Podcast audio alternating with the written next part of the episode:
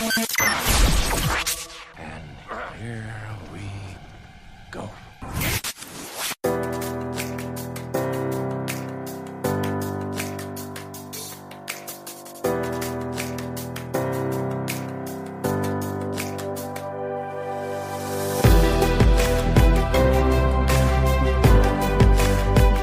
is the For Freedom Podcast.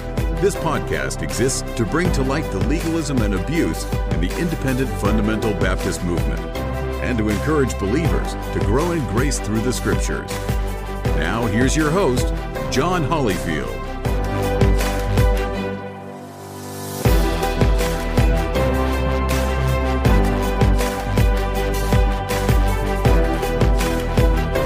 And welcome, everybody, back to the For Freedom Podcast. I am your host, John Hollyfield, and uh, I'm here with uh, our co host, our the other guy in the other chair across another state, Big James Safrit. and I'm your other host, James. Glad to be with you guys today. Um, I'm actually recording in a hospital, so if my sound is a little off or not as good as it normally is, bear with me. Um, we are, at the time of this recording, 24, three, 22 hours um, in with our new baby, and so he's 22 hours old. Uh, so we are excited about that. Hopefully, we'll be coming home on Wednesday. Uh, everything's looking good and uh, had a good delivery. He's feeding good, and uh, mom's doing well. She's up and walking, and so we are excited about um, coming home soon. And I know our kids are super excited about seeing the baby and being able to hold him. So uh, just be praying for us. If you're praying people, um, be praying that we have a, a good, safe return home and adjusting to a newborn. It's been five years since we've had a newborn. So uh, just be praying for us as we go through that. I know, absolutely. And James is James is the trooper. He's over there recording from the hospital, and so appreciate his dedication. And uh, you know, sometimes I've been there four times already. Sometimes there it can be a little bit dry when you're just waiting around the baby sleeping, mama's sleeping. But uh, uh, we are so glad that uh, Allie is is healthy. Baby Hudson Matthew is is healthy, and uh, James is is uh, enjoying being a new father again. Um, you know, James talked about his recording over there. I think we probably should, I should probably make a big apology to all of our listeners. Um, you've probably in 32 episodes, you've probably uh, seen the back or hear, heard the back and forth of the quality of our recordings, and I just got to say, it's because I don't know what I'm doing when it comes to editing the podcast and recording. So we're always like tweaking, and James is giving me tips and things of, of what to do, and then he'll give me a tip, and I don't really understand what he's talking about in GarageBand, and so then I mess it up. And so I appreciate everybody's patience just looking over those recording flubs that uh, I have. Um, so I think this, uh, what we're going to do now is we're going to jump into our this week roundup. All right, a couple of things this week uh, in uh, uh, uh, the world and uh, the couple on the entertainment value. We had the release of the Snyder Cut last week and Falcon and Winter Soldier. What did you think? Was it a good week, James?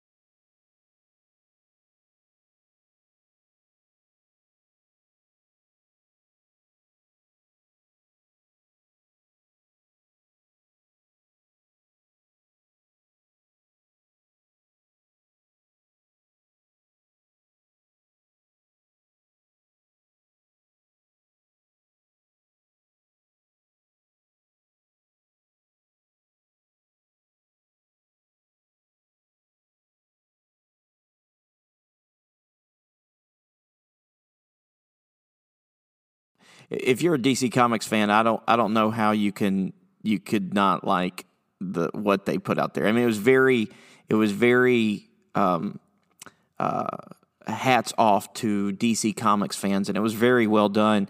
Um, you know, it was started by a movement called Release the Snyder Cut. And now, as James sort of mentioned, I don't know what they're going to do. There's now the movement has has begun again on hashtag Restore the Snyderverse. And so I hope they do. I'm with you. I hope that they do because uh, what he would be producing is 10 times better what, than what they've been doing.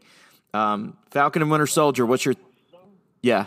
Yeah. Well, it, it was so thought out. Like, just the details, the even Darkseid and Steppenwolf, and the ability to see who was working for who. Even Steppenwolf's uniform. I mean, the metal armor. Even that stepped it up a little bit. Um, but so Falcon and Winter Soldier, I'm like eight minutes in. The opening scene is pretty good, uh, but I haven't finished watching it, so I I can't uh, give any input on that. But the first eight minutes is is pretty impactful, pretty action packed. Yeah, I I love the first episode, and uh, I agree with you that that first first opening action scene with Falcon's probably the best Falcon action they've ever done. I mean, it was it was pretty stellar. Yeah. Okay, the other thing that's going on is uh, this past week we've had uh, in the IFB world the Old Paths Conference, the Old Paths Conference, and so so. Now, John, how old uh, paths are they going? Well, I think it's uh, about 1970, uh, 1960, basically as old paths as, as Jack Hyles was. Quite honestly, it's uh, these old paths that they're alluding to are not paths that should be celebrated. They're not paths that we need to go back to. These are paths that need to die uh, a, a, quick death. And I like what uh, James had reminded me before we started. What that Eric Skwarczynski of the Preacher Boys podcast made a post about it and uh, he was dead on. He was dead on. These these guys that have enabled pedophiles to covered up sexual abuse to not be to be platformed on pulpits and and hailed as as heroes of the old paths. Mm-hmm. Exactly right. And uh, we need to call that out. I love that Eric's doing that on his podcast. And, uh, you know, we just need to call more attention to it and do our part um, in this movement of calling for freedom for really abusers and standing on the side of um, the abused and helping them out. And uh, so, yeah, it's a great uh, thing to be able to do. And uh, we don't know is our freedom how long we're going to be able to do that. And so, while we have the platform, we might as well do it and use it to our advantage. Great word, James. Great word. Uh, now we're going to move over to our IFB sermon archive clip, and we're, we're, we're, we've left the Tony Hudson message we've been looking. This is another message that I pulled out of my sermon archive that I used to listen to a lot back in my IFB days. And I, I want to give a forewarning for this. Some may not like what that we're going to play a a sermon clips from a message preached by Jack Schaap. I understand why they would not like that. A um, couple of the reasons why we're going to do it. Number one, um, this is this this podcast has evolved uh, since we started it. Uh, still has the same mission. We want to bring um, the message of freedom uh, that the scriptures teach and, and growing in grace uh, to those that's been affected by legalism and abuse. Uh, but it's it's also part of mine and James's journey as well. And part of, of growing in, in our journey is the fact of recognizing the things that influenced us. And the fact of the matter is, is this this message um, did have an impact on us, and uh, it did exist. And Jack Schaap did was a major leader in this movement for many many years, and there were those that allowed him to say things that never went checked. And uh, I think that the, there, there's some reason for that. And so um, this is going to be from a sermon that was preached in 2001 about six months after the death of Jack Hyles and after Schaap took over, called I Sure Do Miss You, Brother Hyles. Here's a clip of the introduction of that message. Uh, I, think, I think that's my favorite kind of preaching uh, this morning on, on uh, forgiveness. However, I believe this kind of preaching is very necessary tonight for our church and for our future. It's always important. Brother Hyles used to say frequently, it's important to push the red reset button. And uh, though that is, is certainly uh, one of my purposes tonight, I'm going to give you my heart a little bit tonight. The title of my sermon is I Sure Do Miss You, Brother Hyles. I sure do miss you, Brother Hyles. I was uh, leading a group of contest winners many years ago. I had a ministry to uh, state campuses, and uh, at that time we were soul winning down at uh, Purdue University in West Lafayette, Indiana, 115 miles south of here. And we were um, had about 20, 25 men to college visiting with me. And uh, I had a, a uh, I believe it was a spring program, was a spring and fall program, and we had some contest winners. And I told the men that I would take them on a preaching engagement with me. Uh, I was preaching in uh, a, uh, in Elyria, Ohio, for Brother Jeff Smale, our graduate from Hyles Anderson, and the town right next to that is Oberlin, Ohio. Oberlin, Ohio is famous in uh, Christian circles because of Oberlin College and the first uh, church of Oberlin, pastored many years ago by uh, Mr. Charles uh, Finney. When I was called to preach, Mr. Charles Finney uh, was the, the evangelist or the, the uh, preacher that captivated my mind. He was a very holy man, pre- a very strict man, and a very powerful man. What did you think about that, James? Well, I'm still trying to figure out the uh, chapter and verse for uh, where we're going to have this message go. Uh, right now, I'm hearing a lot of man worship. I'm hearing a lot of Jack Hyles, Charles Finney. Um, nothing in the scripture that I know of that says Jack Hyles or Charles Finney, and so that's that's uh that's, that's tough to to get through. Uh, but it just goes to show what we were so indoctrinated in is to look at a man and worship a man. You know, when we were in college, we did the same thing. Um, and I remember even while we were in, uh, started out in Bible college, we were talking about your dad and how he looked at his former professor, college president, the same way we looked at our president and how we thought he couldn't do any wrong. And when failures happened, he said it didn't happen. It couldn't happen. I don't believe it. And so many times we get caught in that man worshiping attitude when we need to really go to Hebrews chapter 12, where it says, looking unto Jesus, um, and stop getting our eyes off of man and start getting it onto God and onto Jesus. That's really good. That's really good. Yeah, the beginning of the message, the way that they did things there at uh, First Baptist, they always had a guy read the passage of scripture that they're going to preach from. And they read a psalm. I think it was like Psalm 118, or they read some kind of psalm, and he he gets up there afterwards and he says like one thing about the psalm. This is the psalm we read, and then goes into what he was talking about. He he he talks about. I mean, just the fact of having an entire message dedicated to I'm missing the previous pastor, miss you, brother House, and it gets even more egregious as it gets into it. But then he talks about he, he names drop a guy named Jeff Smale, who's a regular on IFB sermon clips, and uh, also uh, he mentions Charles Finney.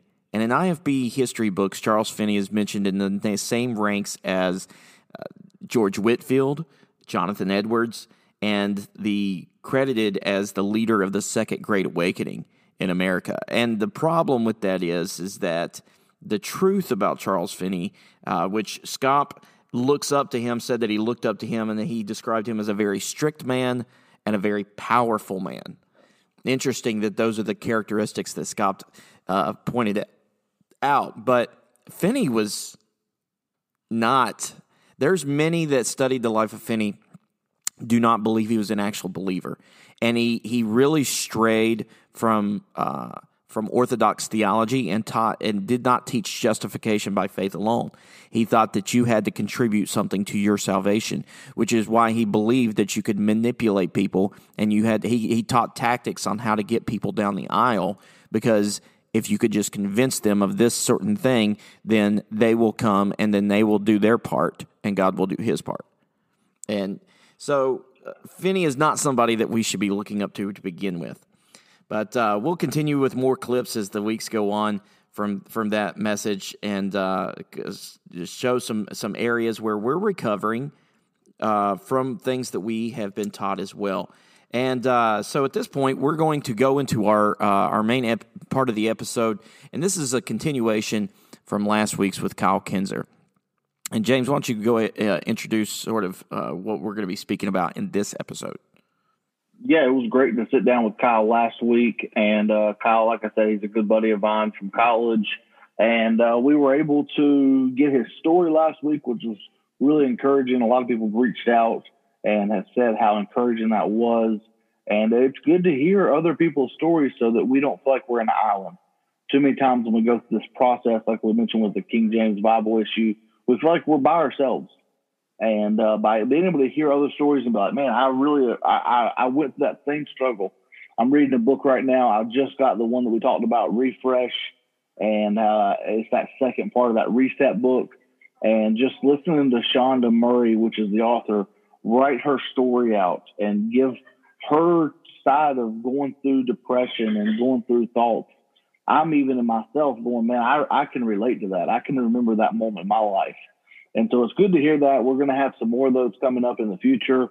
We've been sending out some some feelers to some people, and so we're hoping that's encouraging you. Uh, but the second part of this interview, we go into pastoral authority, what it means, why why, why has it been abused, and uh, how we can avoid this pastoral authority from a biblical worldview. And uh, so at this time, we'll go ahead and continue on with our interview with Kyle. No, Kyle, I think that you're on to something there. Uh, and I think that it, it, has a lot to do with what we were just describing about ourselves. And I think that a lot of these guys that uh, wrap, they, they end up wrapping their identity into their ministry and to their, their ministry identity. And I think that that, that does uh, elude itself or connect itself to uh, building a larger pastoral authority in some instances. I, I, do think that there's a lot more other aspects to it and and some abusive aspects to it, but I think that that is a factor in itself. And so this is a great uh, part for us to go into our discussion of pastoral authority. And I like how James puts it. James gave me this several months ago, and he calls it pastoral superiority. And to get you to understand what sort of the tone of the discussion here, um, we have a couple of clips that we want to define this. Let them define it with their own mouths. So, uh, James, you go ahead with our clips now. So I don't like that. It's called biblical authority. So they paint the man as a jerk. You see how I said that, you know? There's some of you say, that's a jerk way of saying it. Yeah, you didn't like it, did you? That's because you don't like authority. Those that criticize this kind of preaching, they don't like authority. Amen. That's why they criticize the old time preachers like Dr. Hyles. Because he preached with, he preached with authority. Uh-huh. So they attack his, well, he's a topical preacher. You know what? Shut up. Yeah, they don't like authority. They don't like someone like a Bob Gray who get up and just, the old Bob Gray. When he pastored, hog killing revival. Y'all ever heard that? Man, that sermon, I cut my teeth on that. Good night. Grew big buck teeth because of that, you know, but I'm telling you, I loved it. John, could you imagine sitting in that service and a pastor just yelling, shut up? And the, his tone, my goodness. That's your response to anybody that has a question. Just shut up. Yeah. Oh my goodness. That's Reeves, right? Yeah. And my my thing is like, what about what about you? Do you like authority? Yeah. think, think about your church members when you're talking about authority and and the authority that biblically you have over them, how they're going to respond to you if this yeah. is how you want them to respond to biblical authority. Uh, not mean not just that, but like pastors act like they don't have to answer to anybody, which yeah. is why there's been so much scandal. I mean, think about Schaap; he had nobody to answer to, and but that's not true. Pastors answer not they don't just answer to God. Pastors are human beings that need accountability, that need authority in their life, just like anybody else. Oh, dude, dude, dude! I've got, I've got to. No, I'm sorry. I, this is I've got to share this before I lose it because it'll go in my brain and like completely eliminate it. Sorry, James. I was watching this is going to be so unspiritual, but I think it's really good. I was watching um, Batman versus Superman the other night. I know you guys, I've already lost half the audience. uh, no, but stay with me here. The, the, the actor Jesse Eisenberg, who plays Lex Luthor, makes this statement that like floored me in our, in our, you know, what we cover a lot with these things. and he he tells us I don't know if you remember this scene, but he's talking to this senator, and he says, "You know what the oldest lie in America is, Senator?" And she says, "What?" This is what he says: that power can be innocent. Mm. And I was like, "Dang." Yeah. There may be something to that one. Yeah, exactly. All right, John, let's play the second clip and let our people hear. This is Jack Trieber Oh my goodness. um, out of Golden State. He's in the headlines a little bit right now. If you're following anything that's going on, we mentioned the camp meeting last week that was going on, and uh, just a bunch of babies in the sandbox yelling at why everybody left the sandbox, as John affectionately put it. Uh, but this is him uh, talking about authority and leadership. There'll be 10,000, 10,000 splits, church splits in America in 2010. In 2009, there were 10,000 splits in churches in America. It's a dangerous thing to pull sides and stand against the anointed of God. But he's out of control. Now, wait a minute. God is working on you while he's going to handle this guy over here. David is in, what location is David in? Where, where, where's he at right now? Know what? He's in a cave. God is using the cave experience in his life. God is interested in building David as he follows in submission to a leader that has lost control of his life. Notice what the Bible says in chapter number 26, please. Chapter 26 and verse number 9. And David said to Abishai, and here's the second time he's going to spare uh, uh, uh, Saul. And Saul was sleeping, remember verse number 7. And his spear was stuck in the ground in his bolster. And do you know that this time they took that and David said to Abishai, destroy him not! For who can stretch forth his hand against the Lord's what? Anointed and be guiltless. Verse 11, the Lord forbid that I should stretch forth my hand against the Lord's. There it is again. Anointed, my set apart one, the consecrated. But I, ta- I pray thee, I ask you to take now the spear that is at his bolster and the cruse of water and let us go. As David took the spear and the cruse of water and Saul's bolster and they got them away and no man saw it or knew it, neither awake, for they were all asleep because a deep sleep from the Lord. God That's crazy. Absolutely crazy. Like, so he's saying he's an anointed one of God. He consecrated. We don't, these guys are consecrated, set apart of God. We're not to, if he's got it, if he's out of control, then we just need to check ourselves. Just let him keep going. So this comes from this first Samuel teaching of the story of Saul and David. Touch not God's anointed theology. Um, why is this wrong?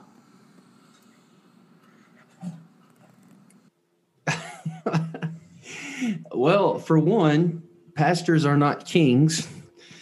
Uh,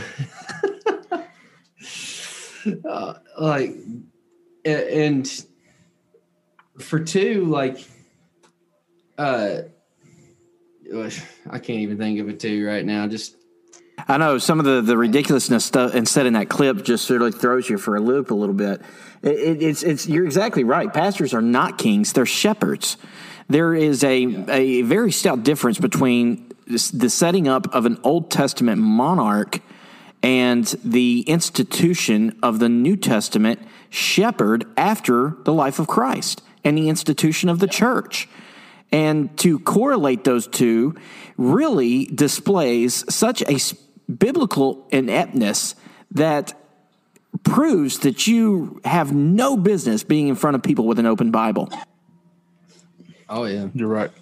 it's uh like for one you, you know in the circles we grew up in it's like, it's like, oh what is god calling you to do what is god calling you to do this call i've got the call of god on my life and, yes god has spe- specific calls and purposes for us and spiritual gifts that he gives us but in god's word it says if a, if any man desires the office of an overseer or as king jimmy says bishop uh which I find I think it's funny that why doesn't why don't independent Baptists, why don't they refer if they if they love the pure English words of the King James, you don't really find that the title pastor, you bishop. Well, why don't we call them bishops if they really like I don't Yeah. I've always wondered that. But anyways, but I just like how you said King Jimmy. King Jimmy. Yeah. But, uh, Sorry, But, we digress. Yeah, yeah.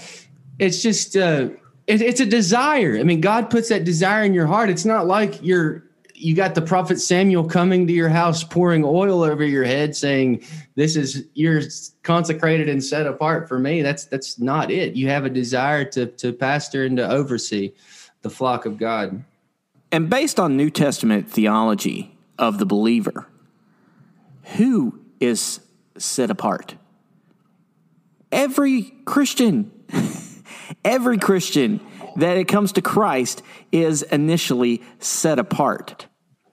And I, when you when you read and think of this "touch not God's anointed" theology, I, I really feel like it's more of such a prideful theology. Oh man. It busts it boasts up the man of God. That term, man of God, that you know I don't even like using, and I don't like the re- reference of it. But th- this, you are so much higher and greater. And, and yes, do I believe there is a special office of a pastor? Exactly, I do. Uh, but for you to stand up and say you can't touch me, I, I am your ultimate authority. No, the word of God is the ultimate authority. We're just, and I said this the other day, and I read this the other day. Uh, we are not the editor in chief. And I think this was on the uh, Young Baptist Pastors podcast. It said, We are not the editor in chief. We are just simply the delivery boy. Yeah. That's all we are. We're not writing anything new. Brian Sam said that. Yeah, Bri- yeah, Brian Sams from yeah, it was great. He said, "We're just the delivery boy. We have been entitled to have the message and go and give it to people, nothing more." Wow. And it that when we think of it like that, it humbles us Oh yeah. because we're not thinking of anything great or new. We're just simply delivering what God has given us to help one person out. Just one beggar helping another beggar get a little bit of bread, as the great um, uh, what's his name? I forgot his name. Mark Lowry said. Okay, Just yeah, one yeah. beggar put another beggar. Man, that's that that should that should humble us.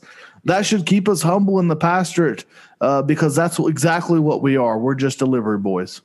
Yeah, I mean, uh, doesn't the Bible? I mean, is it in First Peter five where the Bible says that we're examples to be examples of the Mm-hmm. flock? Uh, King James in samples, whatever Yeah. in sample is, but a, an example of the flock. We're to we're we're to lead by an example, not just of things that we say and preach, but we're to to live humbly, um, showing people what it's like to to live a gospel centered life. I mean, Yeah, and as you said that, I went ahead and flipped the first Peter five.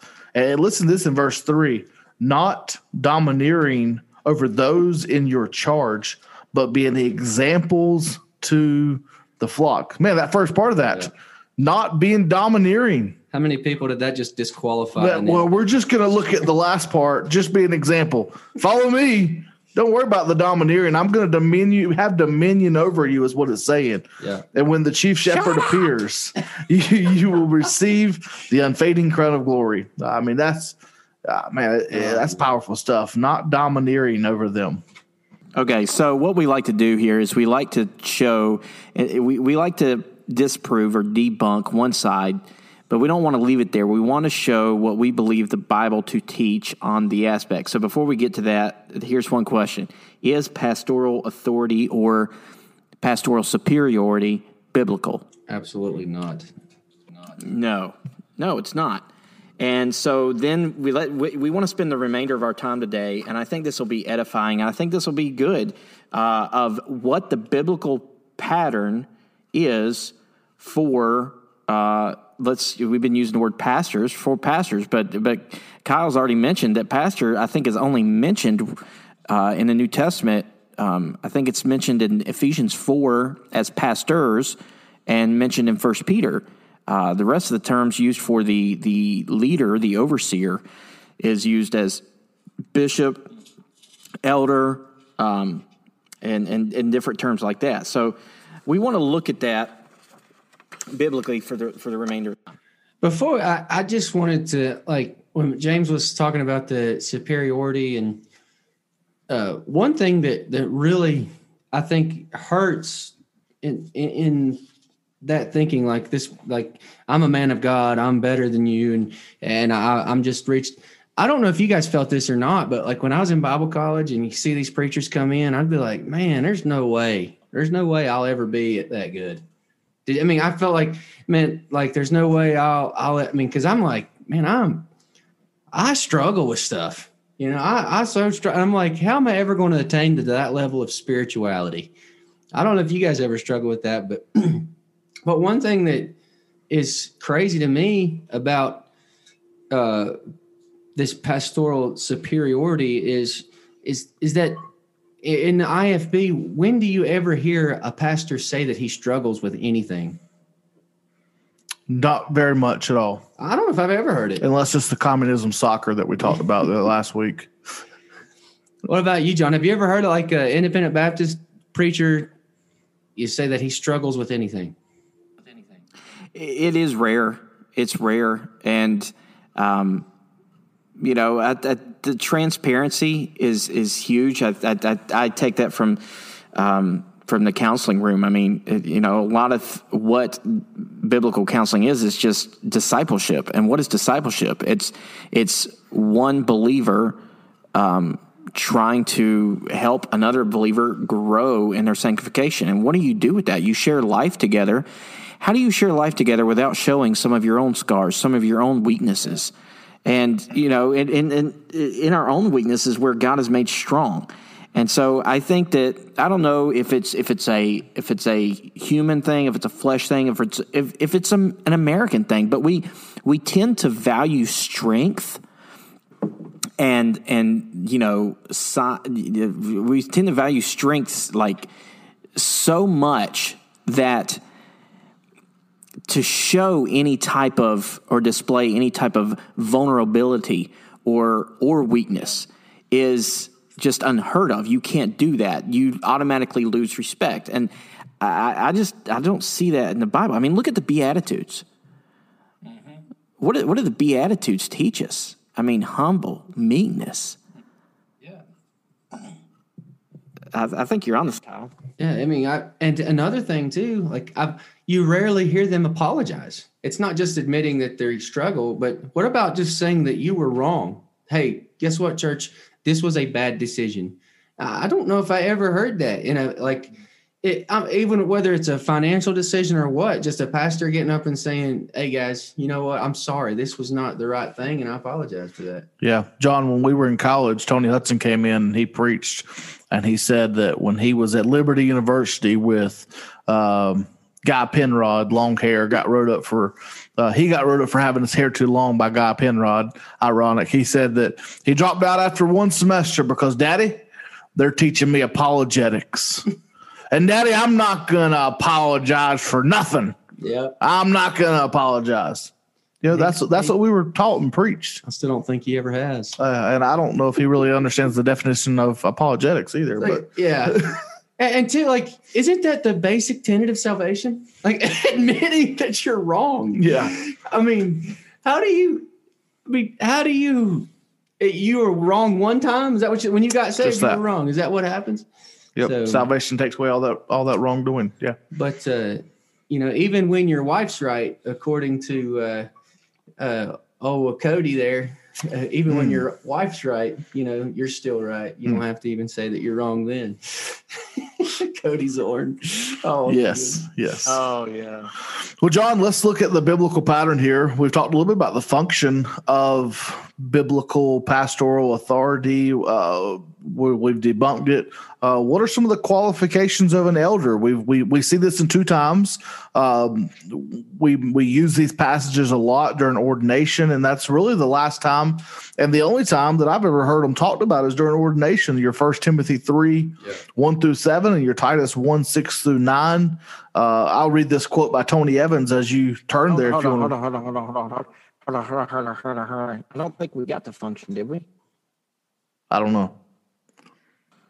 That's all right. This is this is this is a a, a glimpse, a behind the scenes glimpse you're getting, guys. Um, So let me let me let me let me run through this. Give me give me two minutes, and I, we'll get back to qualifications because I, I think that this is important. I, I, mentioned what I did mention was the terms. I think that uh, it's it's pretty much understood that the term pastor, elder, bishop, shepherd. These are four terms used in the New Testament, all really referring. Their their uh, underlying Greek words are presbyteros, episkopos, poimen they're all sort of referring to the same office. This is the person that we know today in our American uh, evangelicalism as the pastor. And there's plenty of scripture on this. Um, what is the function, though? What is the function of this? So, th- the function of the elder was was the overseer of the church. They were the shepherd of the church. Now, um, some will disagree with me on this, and that's okay, but uh, I do not hold to a Presbyterian view of eldership, uh, but I do hold to a view of plurality of elders. Um, I don't hold to a view where congregation has zero involvement, uh, but I do disagree with the, the point of view that the congregation has authority. Um, let me explain it this way the Bible clearly teaches congregational involvement, but not congregational government in which the church body at large has the final authority. And uh, I believe that when you go to passages like Matthew 18, passages like uh, keeping the elder accountable and one or two, three witnesses, which I think is in 1 Timothy 3, and then if they are caught in a fault, then you bring it before uh, the congregation. I believe that's congregational involvement. I don't necessarily believe that's authority. The, the passage that I think that uh, uh, you neglect on that is Hebrews 13 7 and some may say, well, how do we keep this from being a dictatorial thing? I think two avenues keep this from this this type of church uh, government or church rule uh, from being a dictatorial and abusive form by two areas, and they both are following the biblical pattern. Number one is that the elders, the ruling body of the church, is supposed to be a plurality of elders, not one pastor. It's supposed to be multiples. There's supposed to be more than one that hold each other accountable. And the other one is the qualifications. So, uh, so you have to have more than one guy here. You have to have somebody that checks and balances this whole single pastoral authority. We're going to get into an episode on cults and cult-like uh, behavior in the IFB. But to me, the one single thing that can turn an IFB congregation into a cult quicker than anything is the sole rule of one man. And so the other aspect, the other aspect that gets us to that, and this is where we were coming back, James, to to what we were getting into, is this area of qualifications. Because when you have and this is where this is why I hold to this position because when you have a group of men or more than one guy, uh, se- several other uh, men in the church that are qualified to these qualifications and they're upheld and they're held accountable to these qualifications, then you can trust the church leadership. So let's look, let's spend the remainder of our time. I think this is going to be fun. Let's spend the remainder of our time looking at these qualifications. All right, let's do it. Let's jump into it. Um, First Timothy three one through seven, Titus one six through nine. I'm there at First Timothy, and so I'll read it. And Kyle, if you want to read the Titus, just so we get a broad overview of it, um, so everyone can hear the passage read. And so First Timothy one three through seven, it says, "As I urge you."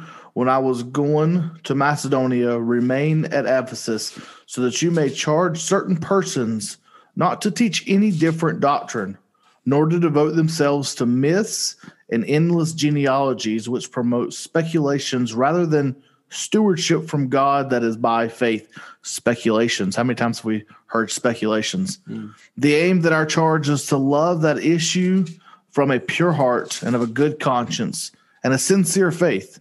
Certain persons by swerving from these have swavering from these have wandered away in vain discussion desiring to be teachers of the law without understanding either what they are saying or the things about which they make confident assertions. That's not the right passage you did talk about leadership, but I think you were. I think you. First oh, Timothy three. I read First Timothy one. We'll edit that back, John. Okay. I had it open up to three, and I don't know why I went back to chapter one. All right. I'm sorry. This one's not for two weeks, so you got plenty of time. That's true. Thank you for that. The first one, you just got to make sure, like, that's important. How big is yours? That's right. How big is yours? All right. First Timothy three one through seven says the saying is trustworthy. If anyone aspires to be the office of an overseer, he desires a noble task. Therefore, an overseer must be above reproach, the husband of one wife, sober minded, self controlled, respectable, hospitable, able to teach, not a drunkard, not violent but gentle, not quarrelsome, not a lover of money. He must manage his own household well with all dignity, keeping his children submissive. For if someone does not know how to manage his own household, how will he then care for God's church? He must not be a recent convert, or he may become puffed up with conceit and fall into condemnation of the devil. Moreover, he must be well thought uh, by of by outsiders, so that he may not fall into disgrace, into the snare of the devil. Awesome. You read the Titus passage? Yeah. All right. Titus 1 6. I'm reading out of the NASB. It says, uh, For this reason, I left you in Crete that you would set in order the remains. Uh, verse 6, I'm sorry. If any man is above reproach, the husband of one wife, having children who believe, not accused of uh, dissipation or rebellion, for the overseer must be above reproach as God's steward, not self willed, not quick tempered, not addicted to wine, not pugnacious, not fond of sordid gain, but hospitable, loving what is good, sensible, just, devout, self controlled, holding fast the faithful word which is in accordance with the teaching, so that he will be able both to exhort in sound doctrine and to refute those who contradict. Okay. So we're gonna we're gonna take those two passages, and we have a list that we've compiled together of basically just simplifying that list of qualifications, and we're gonna hit these. I think there's 13 of them. Um, 13 qualifications, 15, 15 qualifications here of uh, a pastor. Okay. So let's look at this and see how many of our IFB pastors are disqualified. No, we probably shouldn't do that. We're going to look at these things and uh, and say and, and, check this out. So the first one, uh, we'll just take turns here. I'll start with the first one. Blameless. He is supposed to be a man of unquestionable character. What does it mean to be above reproach? It does not mean that a man has to be perfect. If so, we would all be disqualified, right? It means there must not be any great blot on his life that others might point to. Any character blight on a church leader's life that tells others a person can live in sin and still be a spiritual leader disqualifies that leader.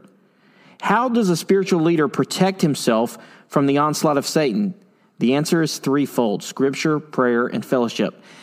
One more aspect before we leave the, the thing of blameless, too, is that the interesting thing about the list is that they start with the above reproach, or they start with the blamelessness, meaning that every little qualification that comes after it refers back to being blameless and that specific issue. So as the other guys go through the list and you hear he's supposed to be vigilant, he's supposed to be temperate, he's supposed to be prudent, he's supposed to be not a brawler or something like that. He's supposed to be blameless in those areas. Not just he's not supposed to be doing it. Because quite honestly, guys, isn't this list of qualifications for an elder just really the list of what a Christian's supposed to be like? Mm-hmm. Yeah. exactly. But what we're saying is that he is supposed to live a life that's blameless in these areas. You say that's too high of a standard. God said it. And we're talking about the oversight of his church. The problem is is we have way too many men that will not abide by it and way too many churches that tolerate that. Yeah.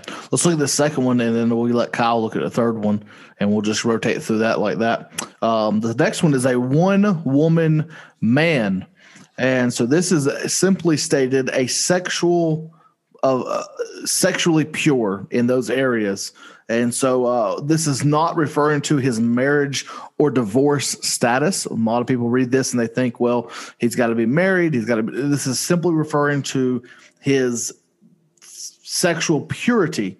Uh, this is one of the heads of the list because this is the most moral failure How many times do we turn on the news and we see another pastor falling into sexual immorality? Another pastor having sex with a teenager, another pastor having sex with his deacon's wife. How, all of a sudden, we hear these stories over and over again because this is where men are going to fail. MacArthur says this um, that various interpretations of this qualification have been offered. Some see it as um, against polyg- polygamy, uh, where a pastor should only have one wife because polygamy was rolling rampant during this age when Timothy was when when Paul was writing this to Timothy, and so he's admonishing, saying, "Hey, listen, you should only have one wife. You should be pure to that wife. You should not be living a life that is impure." To that person, um, let alone another church leader. Others see this as a requirement as bearing those who rem- or who remarry after the death of their wife. Uh, and he goes on and on about some other things, but this is simply just stating that we should be sexually pure to the woman that God has given us. Yeah, this one's kind of has some controversy too because like there's some, you know, should you be able to pastor if you've been divorced? Um, I mean, that's a big question, um, and you know, I think it it's honestly believe it's situational. Um, I believe that you can be blameless and be divorced, um, but of course, not all situations. I mean, like Ruckman was married was married and divorced three times. something's something's not blameless right there. Yeah. But uh, so the third one is vigilant, uh, temperate. He's not given to excess. Um, and I'm sure, I mean, this goes to not just, uh, I mean, this just goes being, being able to live content with what God's given you. And like, even like, I just recently read an article on gluttony that like tore me to shreds. And I'm like, just just being satisfied not having like it's not just the about eating but just being able to be satisfied with what you've been given and um and just not living in excess. I, I believe that's It's a great it's it's a great thing to to point out because if you're supposed to be teaching from the word of God to your people contentment and and an Americanized capitalistic culture that is marketed to um, to try to get you to want more of everything. How are they going to believe you if you don't exercise contentment in your own personal life? You, you know, so uh, that, you know, this is something that I've actually come to. uh, I've, I've actually, my wife and I have sat down about this because let me say this: I'm, not going to throw out like what our financial income is out there on the podcast, but um, you know, I'm, I'm bivocational. I work, I work two jobs. Work the church pays me part time. I work a second job. It's, we're by no means like raking in the dough. Um, but I know what it would take for us as a family of six to survive. But one thing that I've also done, and I don't, I don't foresee it happening. I don't, I don't, I don't sit there and expect. Yeah, in a couple of years, we're going to have a church booming so large, and they're going to be able to pay me. You know, I, I, I'm not saying that, but I've already mentally gone to a financial number of where it would be my limit. To where if all of a sudden God blessed a situation, to where the you know we could be bringing in an income that could exceed what we should, I already have a number of where I would cap that off and cut that off. And we've talked about it to where I believe my financial integrity as a shepherd would be in jeopardy if I was making more than this money or this amount. And and that's something that I've already mentally done because I don't want to I, I take these qualifications very, very seriously. Seriously. Yeah.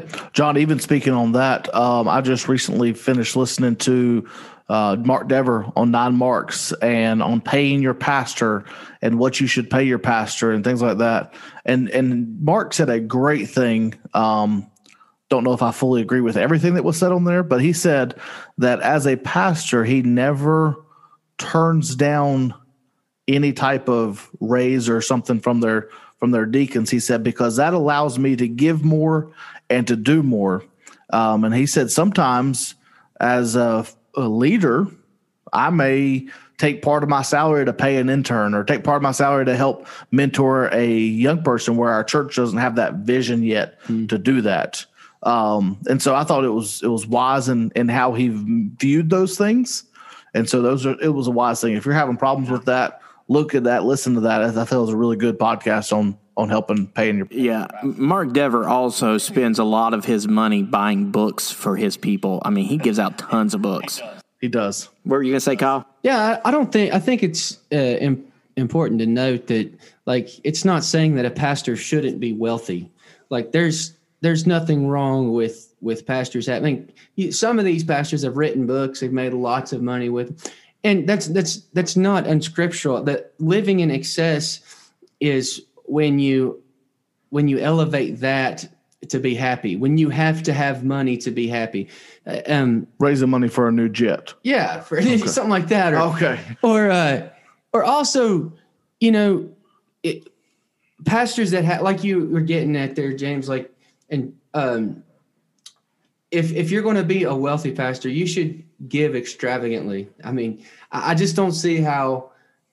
Um, and you were talking about earlier, John, uh, one uh, pastor that lived in a six hundred to seven hundred thousand dollar house. I mean, that's that's fine and great, but um, you should be able to uh, if if you're if you are going to live extravagantly you ought to be able to give extravagantly as well and enjoy those not just enjoy the blessings but also let yourself be a blessing John, go ahead with the next one. We're going to probably take about three hours to go through these. I know, I if know. we stay at this pace. All right. So the next one is sober and prudent. This means that he is supposed to be self disciplined.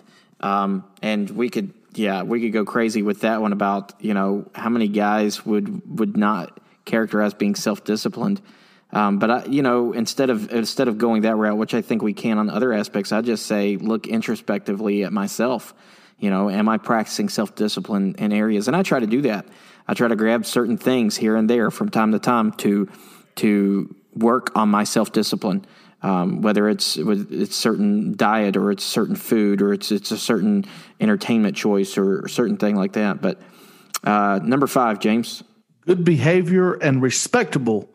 Uh, simply put, this is to be organized or have an orderly life. Uh, think about it like this, guys. If if you are the pastor and you are leading and giving order to the church, and you don't have order in your own life, do you think the church is going to be orderly or disorderly?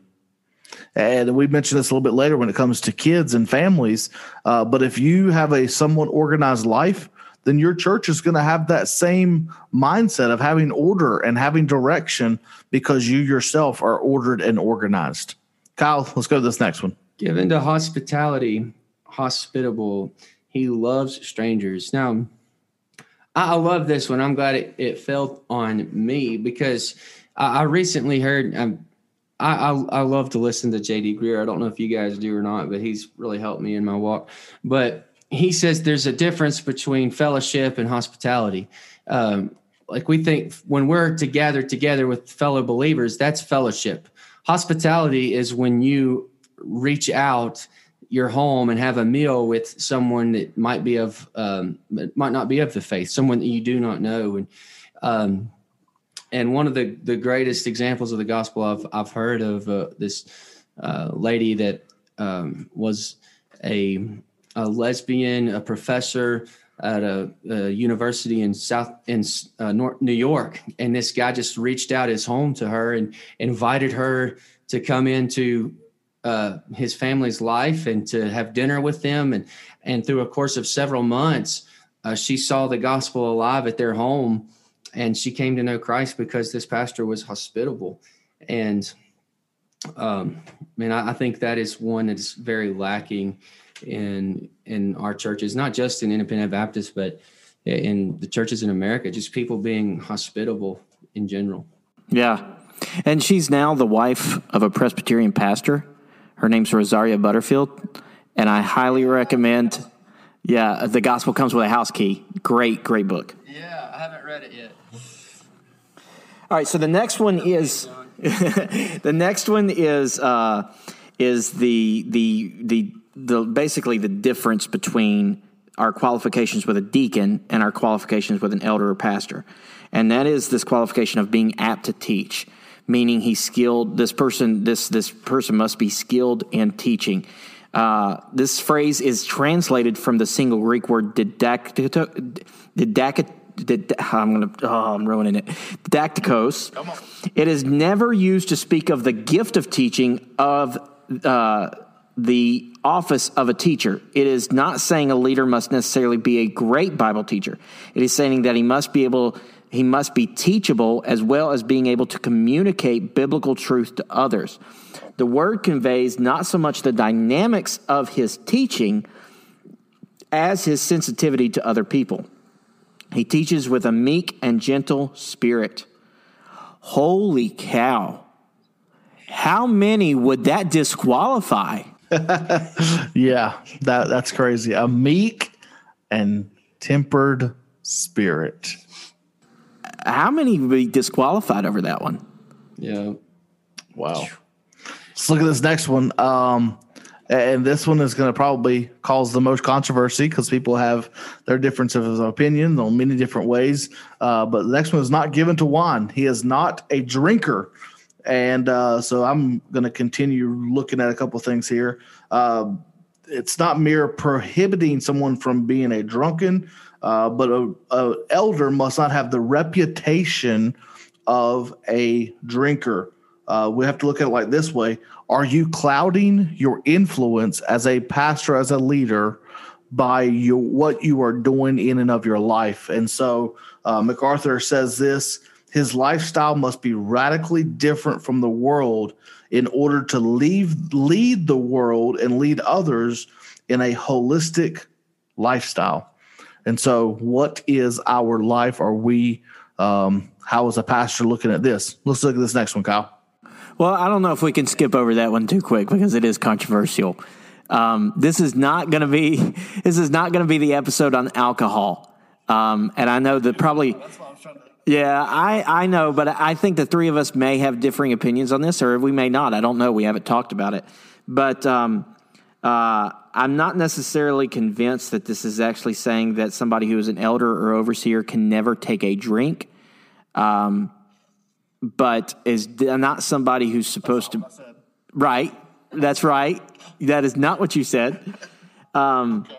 But he's not to be uh, a, somebody who, who goes to it a lot. And and let me just say this for, you know, just to clear the air personally, uh, I abstain uh, 100% just because I don't, uh, you know, I, again, I take this stuff very seriously and I don't ever want that to be an issue for anyone. Um, but at the same time, uh, I am not going to be, I, I, I, practice not judging someone who does take the occasional uh, drink. Yeah. Um, I just think, I mean, the, that it's just uh, I think it's important to to preach what the Bible teaches mm-hmm. on alcohol. Exactly. And um, you know, the Bible definitely says um, don't be drunk with wine. It also says that wine is a mocker uh, and strong drink is raging. And if you're deceived by it, you're definitely foolish. And there's a lot of people who are have been deceived and are foolish with it.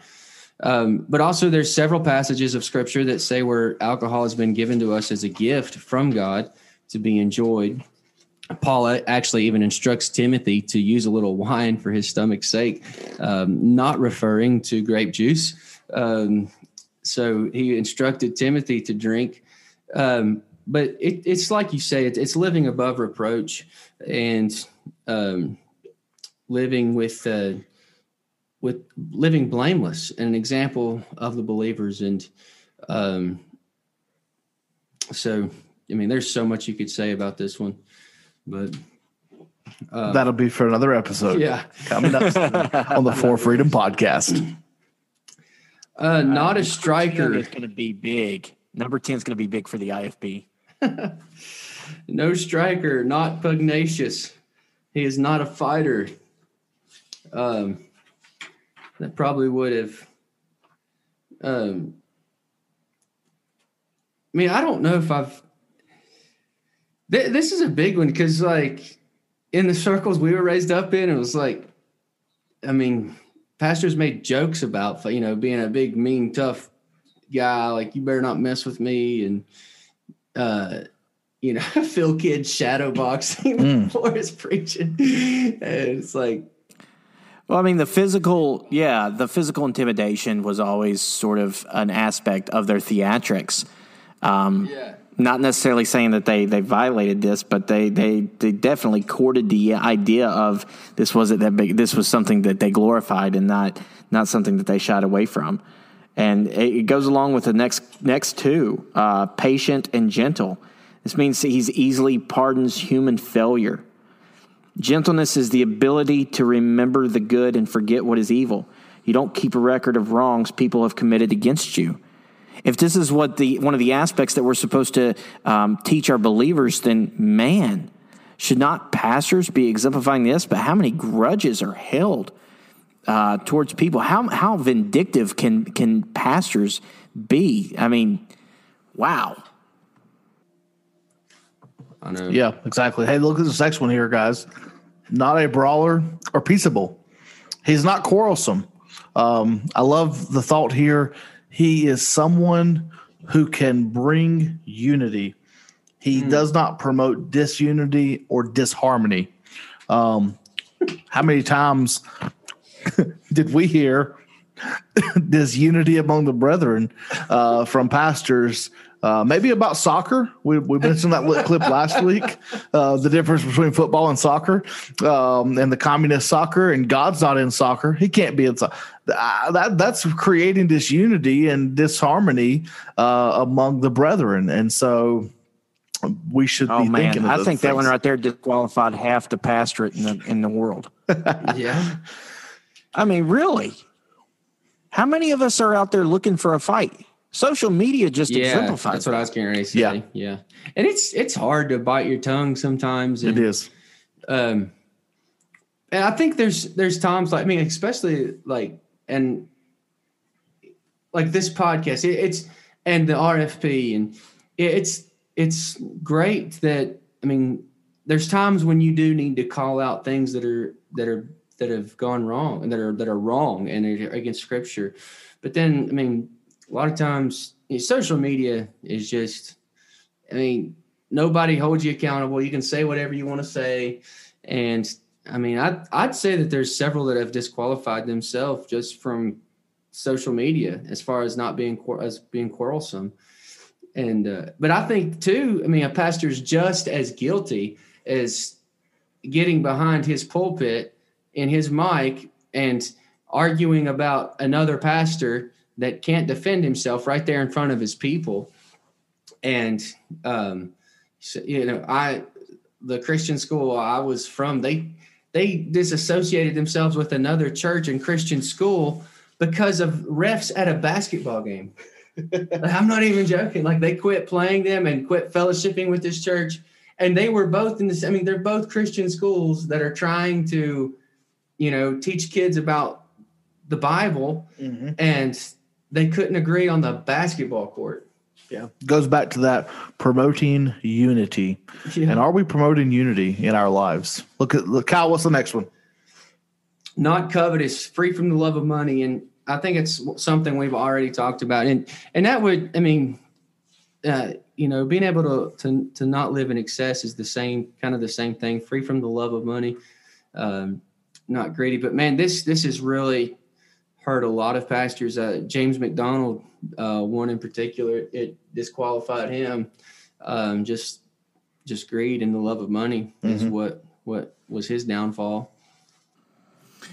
Yeah, and then this one I think would uh, is is really it, it's sticky. Um, I've probably seen this one explained away, uh, maybe more so than the one on a husband of one wife, because everybody tries to explain away husband of one wife to try to you know make it okay for them, and again they don't really get to what that's teaching, but one that rules his house well or rules his rules well his own house maintains a godly family He maintains a godly family.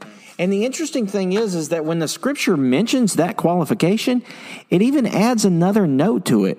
And it says, How can he rule the household of God if he can't rule his own family? And so we make all kinds of explanations. Yeah. What'd you say? It defines it for us. It, it tells Yeah. us, hey, yeah. And and you know what? I've told I told our church this one time when I was going through this, and I said, you know what? Most of these qualifications depend on my lifestyle and how I choose to. They're in my hands. You know how I choose to live. I can disqualify myself. I said, but there are two that, and in some, and there are some ways where there's two qualifications here that are actually not in my hands that can disqualify me from pastoral ministry, and I've got to be okay with that. And that is my family. You know, there there are certain aspects of of you know my household. You know, I, th- I know that certain specific situations you can get down to the details and say, well, maybe this is a failure in parenting and something. But I understand that that my children hold my uh, pastoral role in their hands at some point, and you know, I th- I have to accept that. And I have to have the integrity that if it comes to the point where I've had a parenting failure to where it brings reproach to the household of God because as a pastor, I'm not leading by that example. I'm not being blameless in the area of hold, of of of uh, handling my family. Then I must step back. Yeah. Uh, too, John, I think it's important to, to realize that, you know, eh, the Bible talks about in the Old Testament that, that God didn't punish the parents for the sins of the children or the children for the sins of the parents. So, uh, like, there's going to be, t- I, I don't think a pastor is to be held accountable if his son walks away from the faith. That's especially if, if the, if the pastor has a good reputation, you know, in his family. I mean, it has a reputation of being blameless. There's just going to be times where, I mean, you look at God as a parent, uh, for an example. I mean, he was the example of the best parent, and his two kids, his first two kids, rebelled against him. So, um, I think this is, you know, the, the maintaining a godly family. I think that's a family man that uh, somebody that that builds his family around the gospel. I, I think that is so one for one, I've, I've seen pastors whose family didn't go to church, whose families were, I mean, they were separated from his ministry, and I believe that would be more of the the qualification that the Bible's talking about here. Um, Well, me and James, me and James actually have we've discussed this this subject in and out uh, quite a bit because there there is there you know there is some subjectivity in it, right? Because um, we have what it says, but then when you get into the details of how things work out and like, oh, what about this situation? What about this situation? How do you apply it in this situation? And it's like, okay, can there be subjectivity? And I and, and I agree, yes, there can. And I think a lot of times it'll have to come down between um, between that pastor, between that congregation, and between that leadership. Because that again, this is where it is important to have a plurality of qualified men. Because let's say you have one that may be having a family situation where it can call into question whether this is a violation of his qualification of handling his family, being blameless in handling his family. Well, you have two, maybe three guys that are also qualified, examine the situation, and they say, you know what? We know the details of this situation. We actually don't think this has disqualified him. Then I believe that God is is is is honored and glorified in that situation. But if it, you know, they may. I, I, I do. I think you're right, Kyle. I, I think there can be error uh, in trying to get way too specific with some of these areas that is a little gray in here. But I, I always do want to hold to for myself, being a pastor, a high a high standard. Yeah, and I, for me personally, I take this a little step further. For really, in the last three and a half years of this ministry where we're at, um, and I like to say it as, as like this: you're putting your family first. yeah. You're you're giving your family priority. Um, there are times where I'm going to miss a ball game. I'm going to miss practices. Um, but is my family feeling valued and feeling first in that relationship? And, and so many times we've heard the clip on Yeah, that's I was sermon say. Hamlin. clips of Hamlin saying you're Yeah. going to have to neglect your family if you want your ministry to That's grow. unscriptural. I, I don't think the Bible says that. I That's think that as disqualifying. yeah, a- a- as as pastors, we are to pastor our families as well. And for the first time in my life here at this church where I'm at, um, they are encouraging me to spend time with my family. They give me a day off. They are giving me time off when our new baby comes just to spend time with my wife and my new kid. And we didn't have that before. It was literally, we came home from India on a missions trip. I saw my son in the hospital and I was at the church the next day eh, because ministry had to get done. And, and just, you know, the thought of that, um, we took, as a family, we took one vacation in four years in Idaho. That's not putting my family first. No. And so the, it really goes back to does the church understand this principle? And that's part of us educating the church and helping them understand you you get sick time at, at your job, but yet Yeah. you've got to give me time with my family too. Yeah. So it's more of educating more than anything. This next one, number 14, is not a novice, not a new convert. This is a mature Christian. You don't want someone new to your faith, new to the faith of Jesus, leading the church. Um, and so this is this is a simple, basic leadership principle. I think more than anything, um, of who do you have leading your organization. You wouldn't put uh, an 18 year old in charge of Apple Industries or Tesla or Google um, when they don't know anything about leadership or maybe the company itself and how it runs. And so you want someone that's going to be mature, someone who has been developed. Um, and I don't know the age on this. I don't know. Right, I one don't year think there's age after, uh, there isn't a specific standard, but there needs to be some maturity. Right. There needs to be some knowledge of scripture um, that that would qualify this person to be the pastor. And then Kyle, the last one. has a good report of them which are without a good reputation with the outs with those outside the church. He is well respected by non-Christians.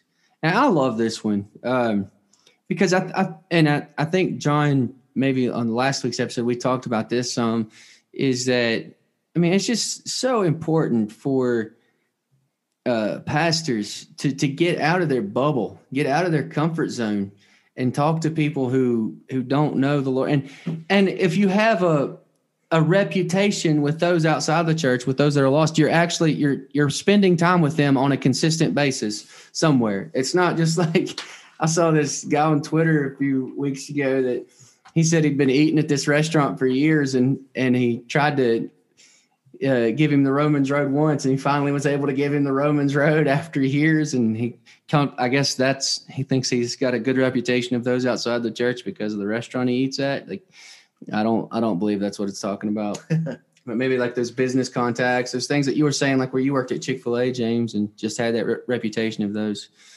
Uh, Yeah.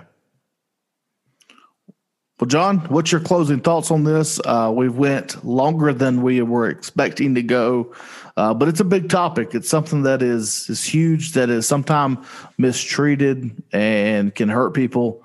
And so, John, what's your closing thoughts and any closing questions that we have?